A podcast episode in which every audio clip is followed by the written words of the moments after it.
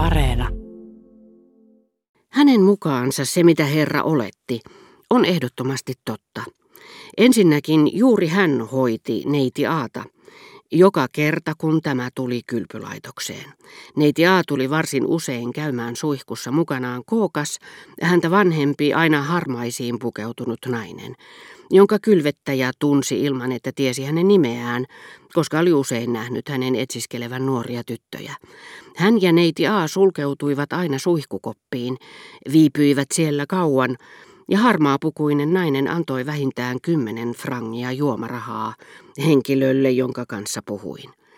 Kuten tämä henkilö sanoi, te voitte hyvin kuvitella, etteivät he olisi antaneet minulle kymmenen frangin juomarahaa, jos he olisivat olleet siellä muuten vain. Toisinaan neiti A tuli myös erään hyvin tummaihoisen naisen kanssa, joka käytti lornjettia. Mutta useimmiten neiti A tuli itseään nuorempien ja varsinkin yhden oikein punatukkaisen kanssa.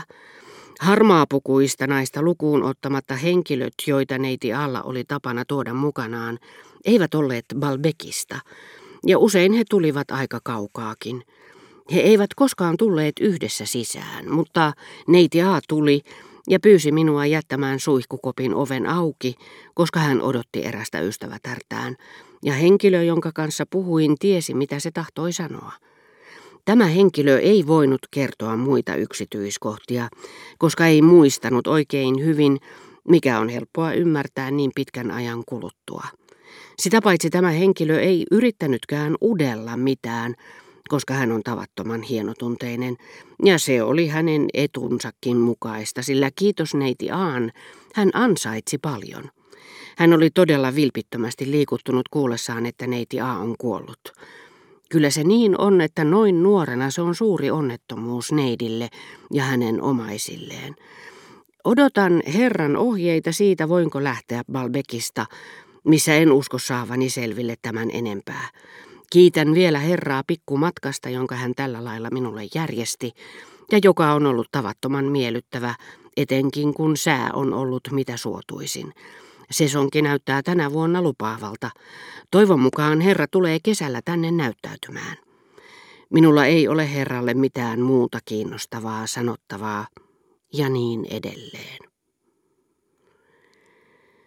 Jotta voisi ymmärtää, kuinka syvälle sisimpääni nämä sanat tunkeutuivat, on syytä muistaa, että ne kysymykset, joita itselleni Albertinin suhteen esitin, eivät olleet toisarvoisia, yhdentekeviä detaljikysymyksiä, niitä ainoita, joita esitämme kaikista muista ihmisistä, paitsi itsestämme, ja joiden ansiosta sitten saatamme läpitunkemattoman ajatuspanssarin turvin löytää tiemme läpi valheen, kärsimyksen, paheen ja kuoleman. Ei. Albertinia koskevat kysymykset olivat olennaisen tärkeitä. Kuka hän pohjimmiltaan oli? Mitä hän ajatteli? Mitä rakasti? Valehteliko hän minulle? Oliko elämäni hänen kanssaan ollut yhtä viheliäistä kuin Suonnin elämä Odetten kanssa?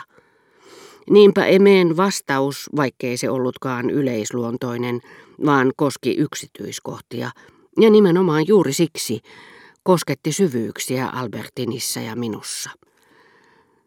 Lopultakin näin edessäni, miten Albertin tuli kylpylaitokseen sivukadun kautta harmaapukuisen naisen seurassa.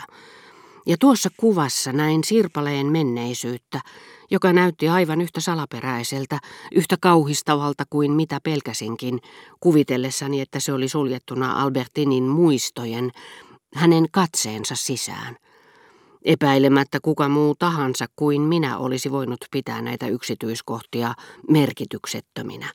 Mutta nyt kun Albertin oli kuollut enkä voinut saada häntä kumoamaan niitä, ne alkoivat vaikuttaa todennäköisiltä. Ja vaikka ne olisivat olleet tottakin, ja hän olisi tunnustanut ne, hän ei olisi nähnyt omissa hairahduksissaan niin viattomina tai väärinä kuin hänen omatuntonsa niitä ehkä pitikin, ja aistillisuutensa nautittavina tai laimeina sitä kuvaamatonta kammon tunnetta, jota minä en voinut niistä erottaa. Koska itse rakastin naisia, saatoin jonkin verran kuvitella, mitä hän oli tuntenut, vaikkakin hänen suhteensa naisiin oli täytynyt olla erilainen – ja kärsimykseni totisesti alkoivat jokun kuvittelin häntä himoitsemassa, kuten itse niin usein olin himoinnut, valehtelemassa minulle, kuten itse niin usein olin valehdellut hänelle, haaveilemassa siitä tai tuosta nuoresta tytöstä ja mielistelemässä tätä, kuten itse olin mielistellyt neiti de Stermaria ja niin monia muita, tai niitä talonpoikaistyttöjä, joita tapasin maalla.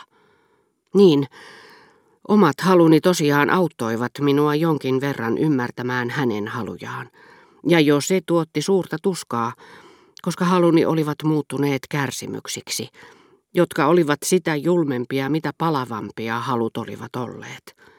Ikään kuin ne olisivat tässä tunteiden algebrassa ilmaantuneet uudestaan näkyviin, varustettuna samalla kertoimella, mutta eri etumerkeillä.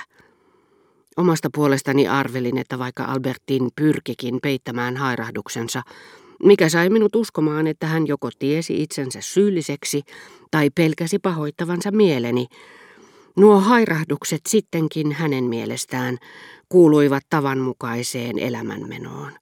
Olihan hän suunnitellut ne mielikuvituksen kirkkaassa valossa, missä halut pannaan peliin. Hänelle ne olivat iloja, joista hän ei rohjennut kieltäytyä, minulle taas suruja, joilta hän oli yrittänyt varjella minua kätkemällä ne. Mutta iloja ja suruja ne olivat siinä, missä muutkin elämän ilot ja surut. Mutta minulle nuo mielikuvat tulivat ulkoapäin, varoittamatta, ilman että saatoin niitä itse hahmottaa. Emeen kirjeestä olivat peräisin nuo mielikuvat Albertinista menossa suihkuun juomarahat valmiina. Tämä Albertinin ja harmaapukuisen naisen vaitonainen ja harkittu esiintulo oli minulle selvä merkki sovitusta tapaamisesta, sopimuksesta tulla suihkukoppiin rakastelemaan, mikä edellytti tiettyä kokemusta tapain turmeluksessa, kokonaista hyvin kätkettyä ja järjestettyä kaksoiselämää.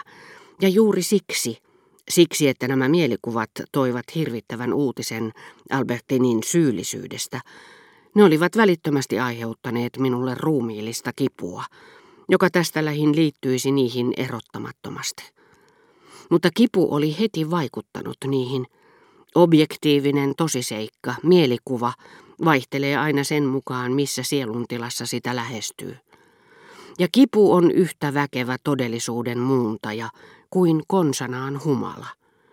Näihin mielikuviin yhdistyttyään kipu oli heti tehnyt niistä jotakin vallan muuta, kuin se mitä jonkun toisen mieleen saattaisivat tuoda harmaa pukuinen nainen, juomaraha, suihku tai katu, jolle Albertin ja harmaapukuinen nainen vakain tuumin astuivat. Niistä tuli ikkuna valheitten ja hairahdusten täyttämään elämään, jollaista en koskaan ollut edes osannut kuvitella. Kärsimykseni oli saman tien muuttanut nuo mielikuvat pohjia myöten, niin etten nähnyt niitä samassa valossa kuin maanpäällisiä tapahtumia, vaan niistä tuli toisen maailman tai tuntemattoman, kirotun taivaankapaleen sirpale. Niistä tuli helvetin näkymä. Tuo helvetti oli koko Balbec ja kaikki naapuriseudut, joilta Albertin emeen kirjeen mukaan usein tuotti nuoria tyttöjä, viedäkseen heidät suihkuun.